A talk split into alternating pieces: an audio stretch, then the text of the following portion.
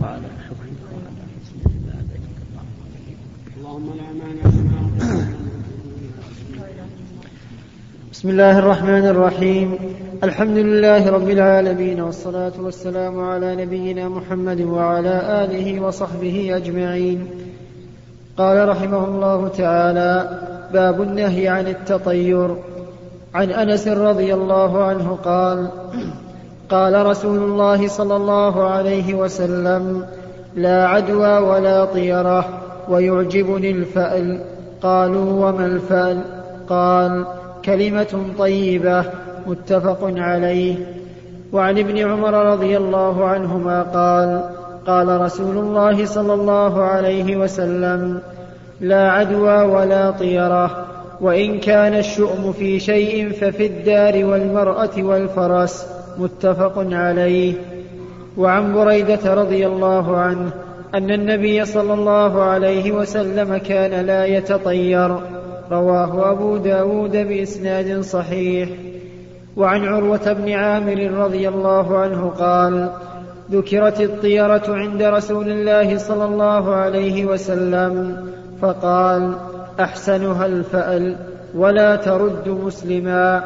فإذا رأى أحدكم ما يكره فليقل اللهم لا يأتي بالحسنات إلا أنت ولا يدفع السيئات إلا أنت ولا حول ولا قوة إلا بك. حديث صحيح رواه أبو داود بإسناد صحيح.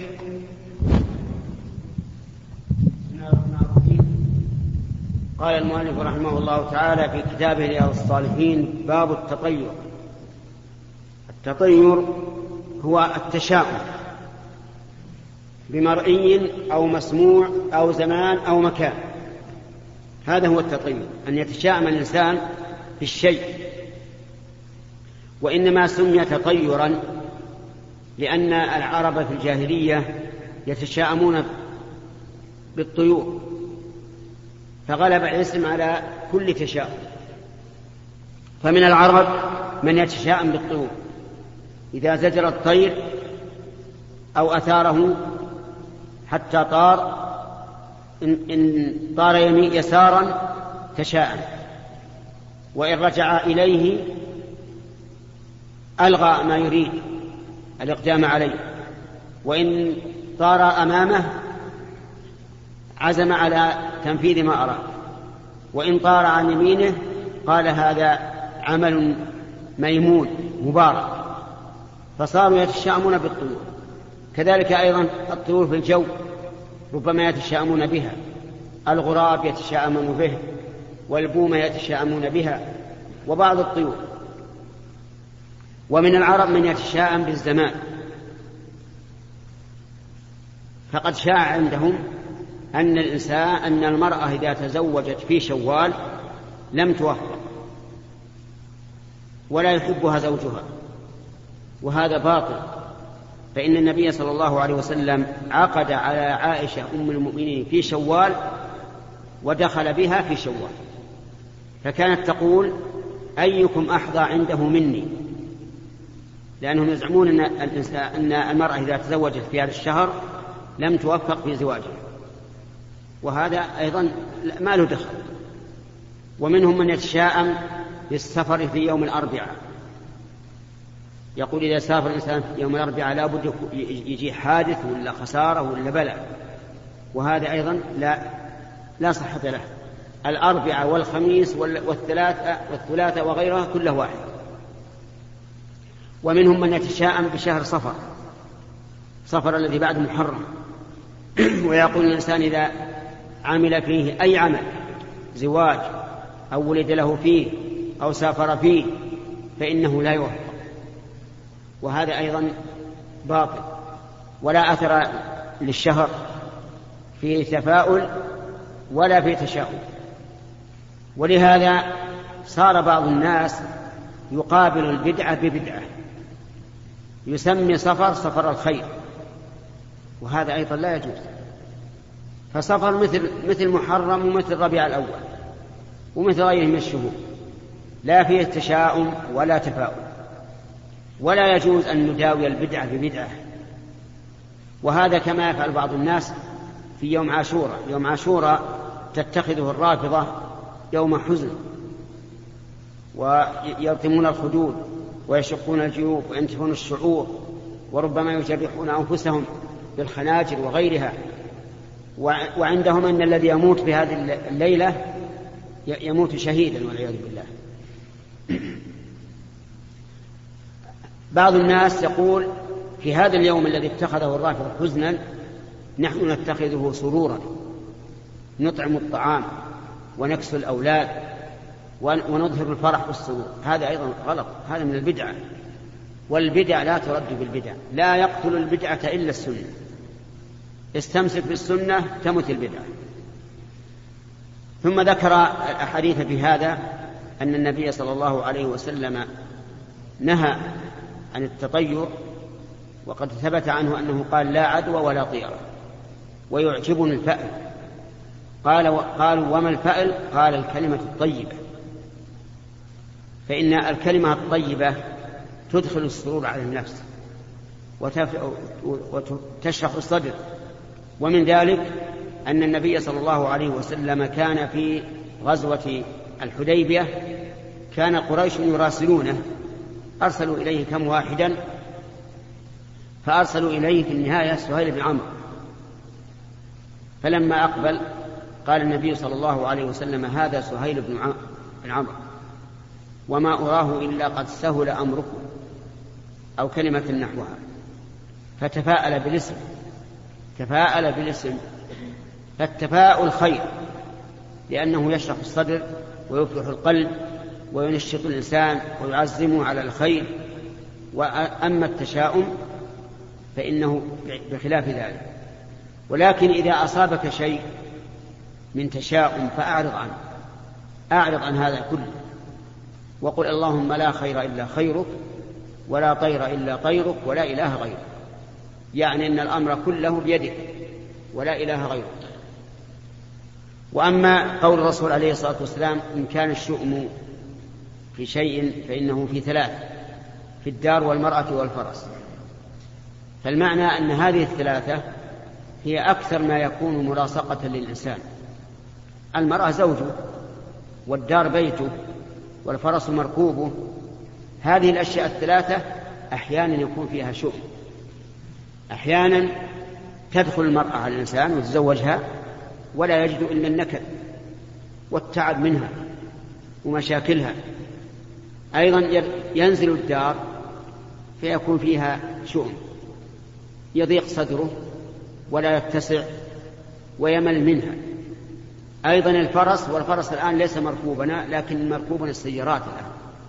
بعض السيارات يكون فيها شؤم تكثر حوادثها وخرابها ويسأم الإنسان منها. فإذا أصيب الإنسان بمثل هذا فليستعذ بالله من الشيطان الرجيم وليقل اللهم لا طير إلا طيرك ولا خير إلا خيرك ولا إله غيرك. ويزيل الله عنه ما في نفسه من من الشؤم والله موفق. قال رحمه الله تعالى باب تحريم تصوير الحيوان. عن ابن عمر رضي الله عنهما أن رسول الله صلى الله عليه وسلم قال إن الذين يصنعون هذه الصور يعذبون يوم القيامة. يقال لهم أحيوا ما خلقتم. متفق عليه. باب تحريم تصوير الحيوان في بساط أو حجر أو ثوب أو درهم أو مخدة أو دينار أو, وسا أو وسادة وغير ذلك. وتحريم اتخاذ الصور في حائط وسقف وس وتحريم اتخاذ الصور في حائط وسقف وعمامة وثوب ونحوها والأمر بإتلاف الصورة. نقل رحمه الله تعالى عن ابن عمر رضي الله عنهما أن رسول الله صلى الله عليه وسلم قال إن الذين يصنعون هذه الصور يعذبون يوم القيامة. يقال لهم أحيوا ما خلقتم متفق عليه. وعن عائشة رضي الله عنها قالت قدم رسول الله صلى الله عليه وسلم من سفر وقد سترت سهوة لي بقرام فيه تماثيل. فلما رآه رسول الله صلى الله عليه وسلم تلون وجهه وقال يا عائشة أشد الناس عذابا عند الله يوم القيامة الذين يضاهون بخلق الله. قالت فقطعناه فجعلنا منه وسادة أو وسادتين. متفق عليه. وعن ابن عباس رضي الله عنهما قال سمعت رسول الله صلى الله عليه وسلم يقول كل مصور في النار. يجعل له بكل صورة صورها نفس فيعذبه في جهنم. قال ابن عباس فإن كنت لا بد فاعلا فاصنع الشجر فاصنع الشجر وما لا روح فيه. متفق عليه. بسم الله الرحمن الرحيم. قال المؤلف رحمه الله تعالى في كتابه رياض الصالحين باب ما جاء في المصورين. يعني من الوعيد الشديد. وذكر رحمه الله حديث ابن عمر وعائشة وابن عباس رضي الله عنهم والتصوير ينقسم إلى قسمين. قسم متفق على تحريمه وهو أن يصور ما فيه روح على وجه التمثال من خشب أو حجر أو طين أو جبس أو ما أشبه ذلك. فهذا إذا صوره على صورة حيوان إنسان أو أسد أو أرنب أو قرد أو غير ذلك فهذا حرام بالاتفاق. وفاعله ملعون على لسان النبي صلى الله عليه وسلم. ويعذب يوم القيامة فيقال له احي ما خلقت. وفي حديث ابن عباس قال كل مصور في النار. فإن كنت لا بد فاعلا فاصنع الشجرة وما لا روح فيه. والقسم الثاني تصوير ما لا روح فيه مثل الأشجار والشمس والقمر والنجوم والأنهار والجبال وما أشبهها هذه جائزة.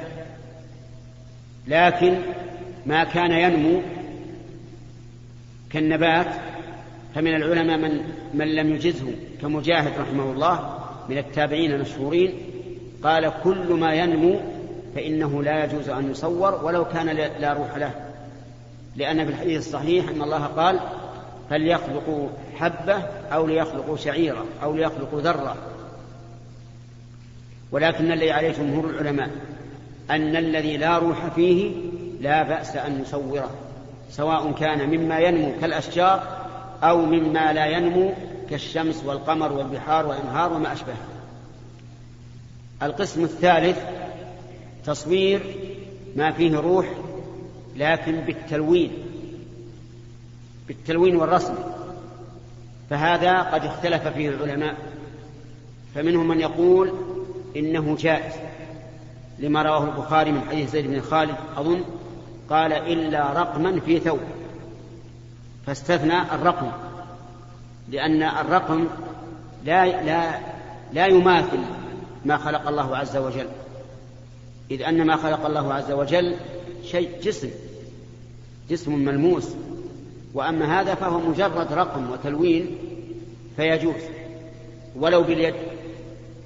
ولكن جمهور العلماء على أنه لا يجوز وهو الصحيح أنه لا يجوز التصوير لا بالتمثال ولا بالرقم ما دام المصور من الأشياء التي فيها الروح. ولم يحدث في عهد النبي عليه الصلاة والسلام ما حدث في زماننا هذا من الصور الفوتوغرافية وهل تدخل في النهي أو لا تدخل؟ وإذا تأملت النص وجدت أنها لا تدخل لأن الذي يصور صورة فوتوغرافية لا لا يصور في الواقع. غاية ما هنالك أنه يلقي هذا الضوء الشديد على جسم أمامه فيلتقط صورته. بلحظة. والمصور لا بد أن يعاني من التصوير ويخطط العين الأنف الفم الرأس الأذن وما أشبه ذلك. فلا بد أن يكون منه عمل. أما هذا فإنها بلحظة تلتقطها وكأنها تنقل الصورة التي صورها الله لتجعلها في هذا الكرت. وهذا القول هو الراجح. وعلماء العصر مختلفون في هذا هل يدخل هذا في اللعن والنهي أو لا؟ والصحيح أنه لا يدخل لأنه لا علاج من المرء فيه وليس بمصور. لو أنه أراد أن يصور لبقي في هذه الصورة مدة ربع ساعة وأكثر لكن هذا بلحظة. ونظيره تماما أن الإنسان لو كتب رسالة إلى أخيه ثم جاء هذا المكتوب إليه وأدخلها في الآلة في آلة التصوير وخرجت صورة الكتاب. فهل هذا الذي صورها هل هو رسم الكلمات والحروف؟ لا. وإنما الصورة بما فيها من الضوء العظيم حسب صناعتها طبعت هذا هذا. ولا ولا أحد من الناس يقول إن هذه الحروف التي انطبعت في هذه في هذه الورقة إنها كتابة الذي الذي صور بالآلة أبدا.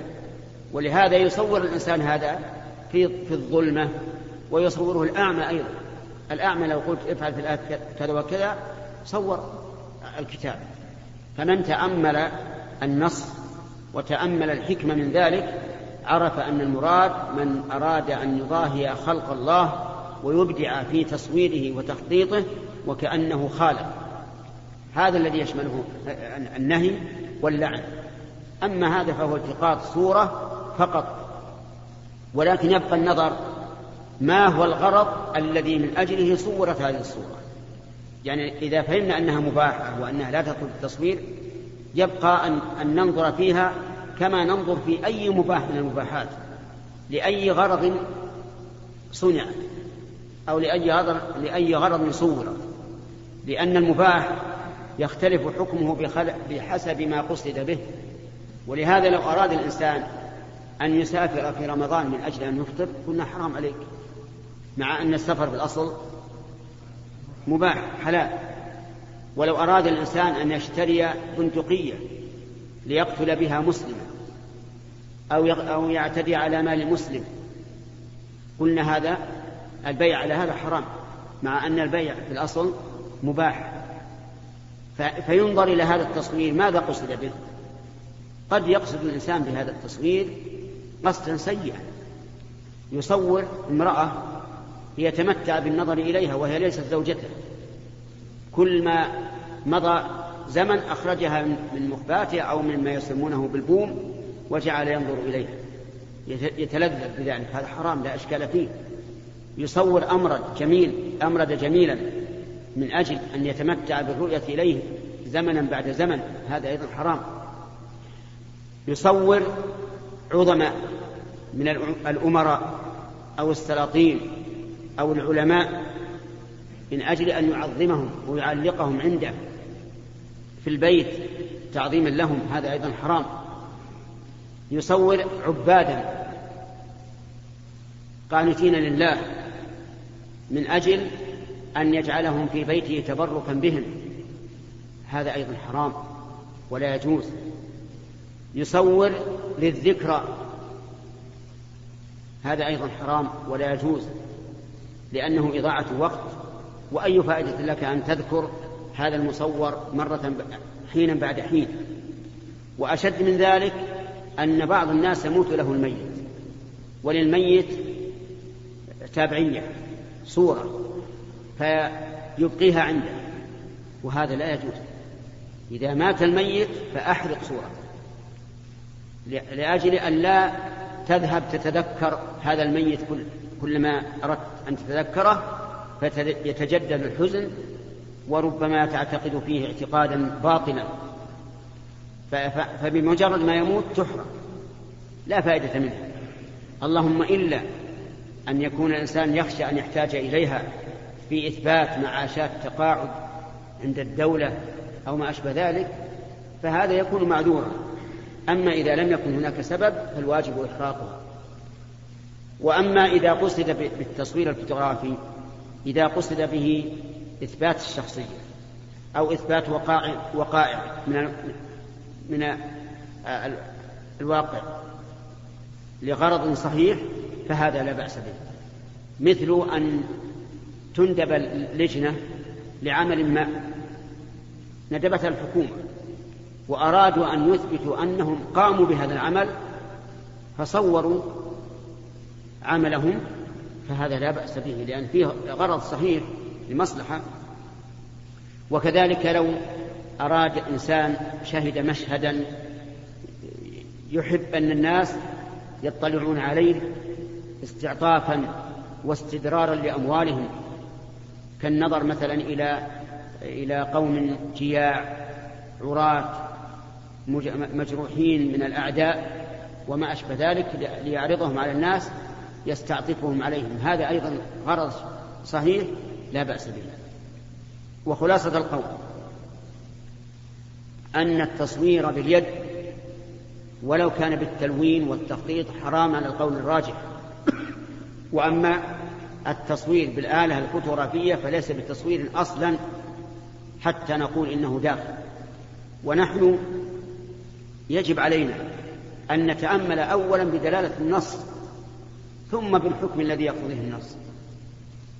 وإذا تأملنا وجدنا أن هذا ليس بالتصوير ولا يدخل في النهي ولا باللعن ولكن يبقى مباحا ثم ينظر فيه في الغرض الذي من أجله صور.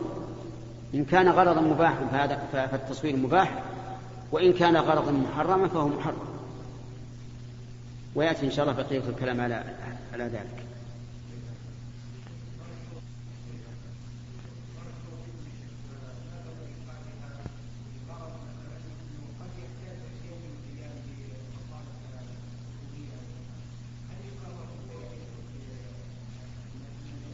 نعم.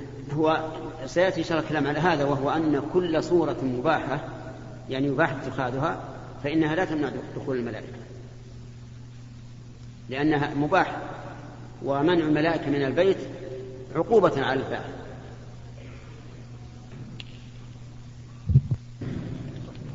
بسم الله الرحمن الرحيم. الحمد لله رب العالمين والصلاة والسلام على نبينا محمد وعلى آله وصحبه أجمعين. نقل المؤلف رحمه الله تعالى في سياق الأحاديث في باب تحريم تصوير الحيوان في بساط أو حجر أو ثوب أو درهم أو مخدة أو دينار أو وسادة وغير ذلك وتحريم اتخاذ الصور في حائط وسقف وعمامة وثوب ونحوها والأمر بإتلاف الصورة. عن ابن عباس رضي الله عنهما قال سمعت رسول الله صلى الله عليه وسلم يقول من صور صورة في الدنيا كلف أن ينفخ فيها الروح يوم القيامة وليس بنافخ. متفق عليه. وعن ابن, وعن ابن مسعود رضي الله عنه قال سمعت رسول الله صلى الله عليه وسلم يقول إن أشد الناس عذابا يوم القيامة المصورون. متفق عليه.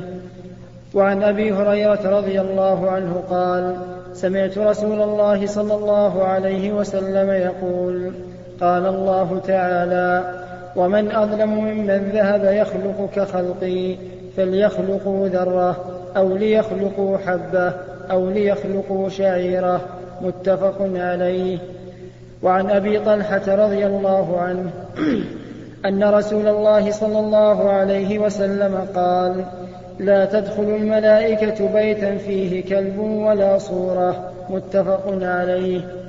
وعن ابن عمر رضي الله عنهما قال وعد, رس وعد رسول الله صلى الله عليه وسلم جبريل أن يأتيه فراث عليه حتى اشتد على رسول الله صلى الله عليه وسلم. فخرج فلقيه جبريل فشكا إليه. فخرج فلقيه جبريل فشكا إليه. فقال إنا لا ندخل بيتا فيه كلب ولا صورة. رواه البخاري.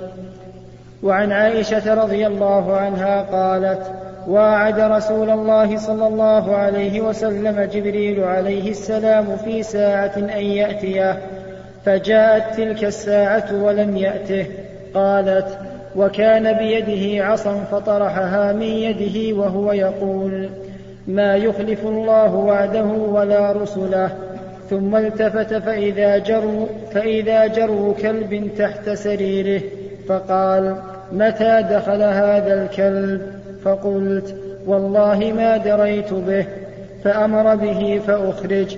فجاء فجاءه جبريل عليه السلام فقال رس فجاءه جبريل عليه السلام فقال رسول الله صلى الله عليه وسلم وعدتني فجلست لك ولم تأتني فقال منعني الكلب الذي كان في بيتك إنا لا ندخل بيتا فيه كلب ولا صورة رواه مسلم. وعن أبي التياح حيان بن حسين قال قال لي علي بن أبي طالب رضي الله عنه ألا أبعثك على ما بعثني عليه رسول الله صلى الله عليه وسلم ألا تدع صورة إلا طمستها ولا قبرا مشرفا إلا سويته. رواه مسلم. بسم الله الرحمن الرحيم. هذه الأحاديث التي ذكرها المؤلف في كتابه رياض الصالحين. كلها تدل على أن التصوير من كبائر الذنوب لأن فيها وعيدا شديدا باللعنة لعن الله المصورين وهو الطرد والإبعاد عن رحمة الله وبأنه يكلف يوم القيامة يلزم على أن ينفخ الروح فيما صور وليس بنافخ. ومعلوم أنه إذا كان ليس بنافخ وهو مستحيل فإنه يستحيل أن يرفع عنه العذاب إلا أن يشاء الله. ومنها أن المصورين من أظلم أهل الظلم من أظلم الظالمين. لقول الله تعالى ومن أظلم ممن ذهب يخلق كخلقه. يعني لا أحد أظلم منه. فليخلقوا حبة أو ليخلقوا ذرة أو ليخلقوا شعيرة. يعني إن كانوا صادقين يريدون أن يظاهروا خلق الله فليخلقوا حبة حبة من طعام. ولتكن من البر. لو اجتمع أهل الأرض كلهم بل وأهل السماء على أن يخلقوا حبة من حنطة فإنهم لا يستطيعون. حتى لو صنعوا من العجين شيئا على صورة الحبة تماما فإنهم لا يستطيعون أن, أن تكون حبة. لو, لو أنهم بذروها في الأرض ما نبتت لأنها ليست حبة.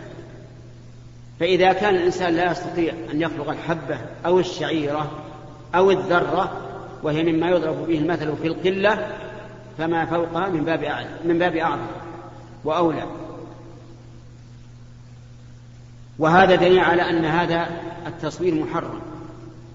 أما اتخاذ الصور وإدخالها في البيوت فهو أيضا محرم لأن الملائكة لا تدخل بيتا فيه صورة ولا كلب. الملائكة عليهم الصلاة والسلام لا يدخلون البيت الذي فيه صورة ولا كلب. وما ظنك ببيت لا تدخله الملائكة؟ إنه بيت سوء فإذا كان في البيت صورة أو فيه كلب فإن الملائكة لا تدخله.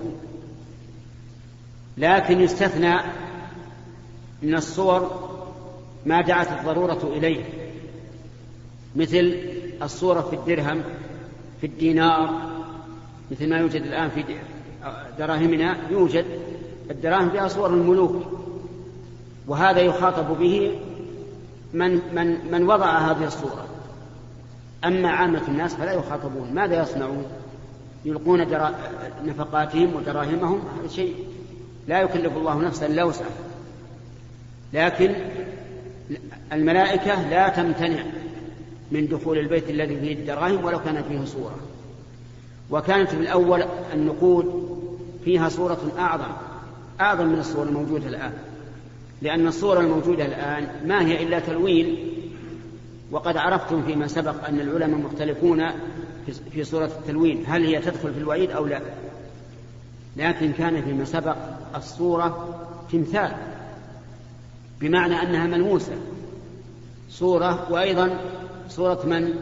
صورة ملوك الفرنج. الريال الفرنسي فيه صورة ملك ملك من ملوك أوروبا. فيه أيضا صورة طيور.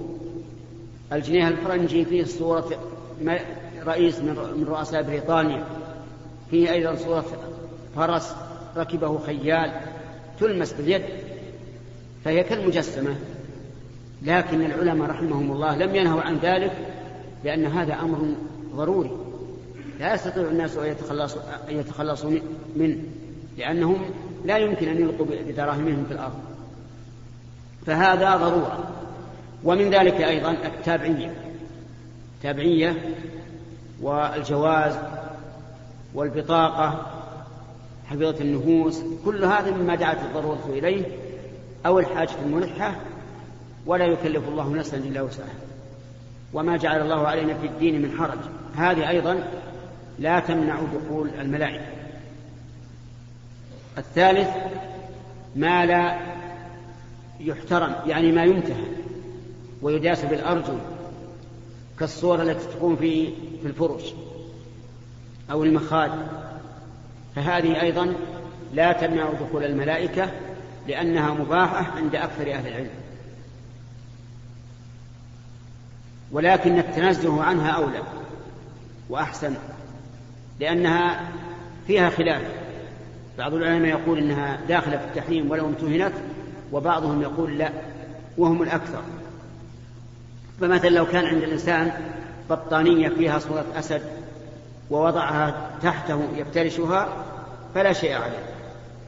أما إذا تخطاها فلا لأنه إذا تخطاها ما في امتهان. والرابع الصور التي للصبيان. الصور التي للصبيان يلعبون بها أيضا مما يرخص فيه. ولا تمتنع الملائكة من دخول البيت الذي فيه هذه الصور. لأن عائشة رضي الله عنها كان لها صورة تلعب بها. في نفس بيت الرسول عليه الصلاة والسلام. ولم ينهها عن ذلك. لكن ينبغي أن لا تستعمل الصور البلاستيكية لأن الصورة البلاستيكية صورة تامة. فيها حتى رمش العين وحتى آه، يجعلون خرزة تكون عينا لها تتقلب. وبعضها يخطو خطوات وبعضها يصوت هذه يخشى أن تكون داخلة في النهي وأن الملائكة لا تدخل البيت التي الذي هي فيه. أما الصور الأخيرة التي بدأوا يستعملونها والحمد لله فهي صورة كأنها ظل. ليس لها وجه وليس لها عين وليس لها أنف وليس لها فم. غاية ما هنالك أن لها يدين ورجلين ورأس ممدود ولا فيها صورة. هذه إن شاء الله ليس فيها شيء. ولا تمتنع الملائكة من دخول البيت الذي هو فيها وتستغني بها الطفلة عن غيره. والواجب على من من شاهد صورة محرمة أن يطمسها. لقول علي بن أبي طالب رضي الله عنه لأبي الهياج الأسدي ألا أبعثك على ما بعثني عليه رسول الله صلى الله عليه وسلم ألا تدع صورة إلا طمستها ولا قبرا مشرفا إلا سويته. القبر المشرف يعني القبر المتميز عن القبور سواء كان بارتفاعه أو ارتفاع النصائب التي في التي عليه يعني الأحجار التي عليه. ولهذا يجب الحذر مما يفعله بعض الناس الآن. يصبون صبة صبة رفيعة وربما كتبوا عليها آيات من القرآن أو ما أشبه ذلك. هذه لا يجوز إقرارها لأنها من القبور المشرفة ومن رآها جزاه الله خيرا فليحفر لها وينزلها ويجعل الكتابة داخل يعني في الأسفل حتى تندفن بالتراب. لأن القبور المشرفة أو المشرفة هذه ربما يغالى بها في المستقبل. بل تكون القبور كلها على وتيرة واحدة ليس فيها شيء يدل على التعظيم. لأن البلاء كل البلاء بلاء الشرك من تعظيم القبور. نسأل الله أن يحمينا وإياكم إنه على كل شيء قدير.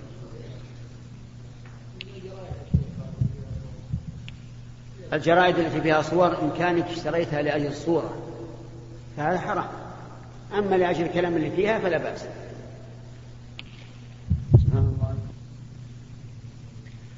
بسم الله الرحمن الرحيم.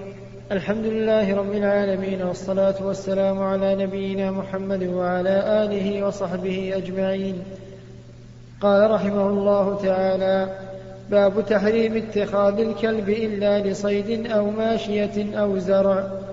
عن ابن عمر رضي الله عنهما قال سمعت رسول الله صلى الله عليه وسلم يقول من اقتنى كلبا إلا كلب صيد أو ماشية فإنه ينقص من أجره كل يوم قيراطان. متفق عليه. وفي رواية قيراط. وعن أبي هريرة رضي الله عنه قال قال رسول الله صلى الله عليه وسلم من أمسك كلبا فإنه ينقص من عمله كل يوم قيراط إلا كلب حرث أو ماشية. متفق عليه. وفي رواية لمسلم من اقتنى كلبا ليس بكلب صيد ولا ماشية ولا أرض فإنه ينقص من أجره قيراطان كل يوم. بسم الله الرحمن الرحيم. قال المؤلف رحمه الله في كتابه رياض الصالحين باب تحريم اتخاذ الكلب إلا لحرث أو ماشية أو صيد. الكلب معروف وهو ذو ألوان متعددة لكن يختص الأسود منه بأنه شيطان كما قال النبي صلى الله عليه وسلم حين إذا حين سئل ما بال الكلب الأحمر من الأبيض من الأسود؟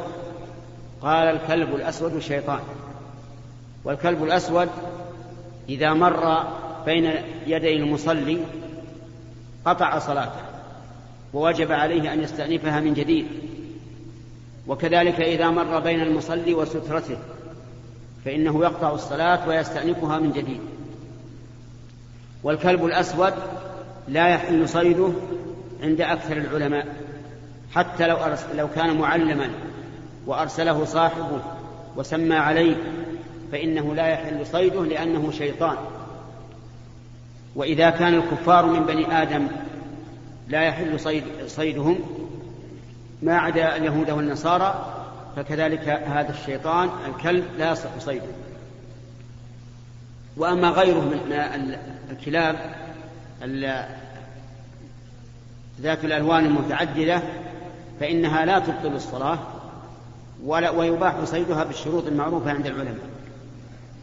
وأما اتخاذ الكلب وكون الإنسان يقتنيه فإن هذا حرام. بل هو من كبائر الذنوب والعياذ بالله.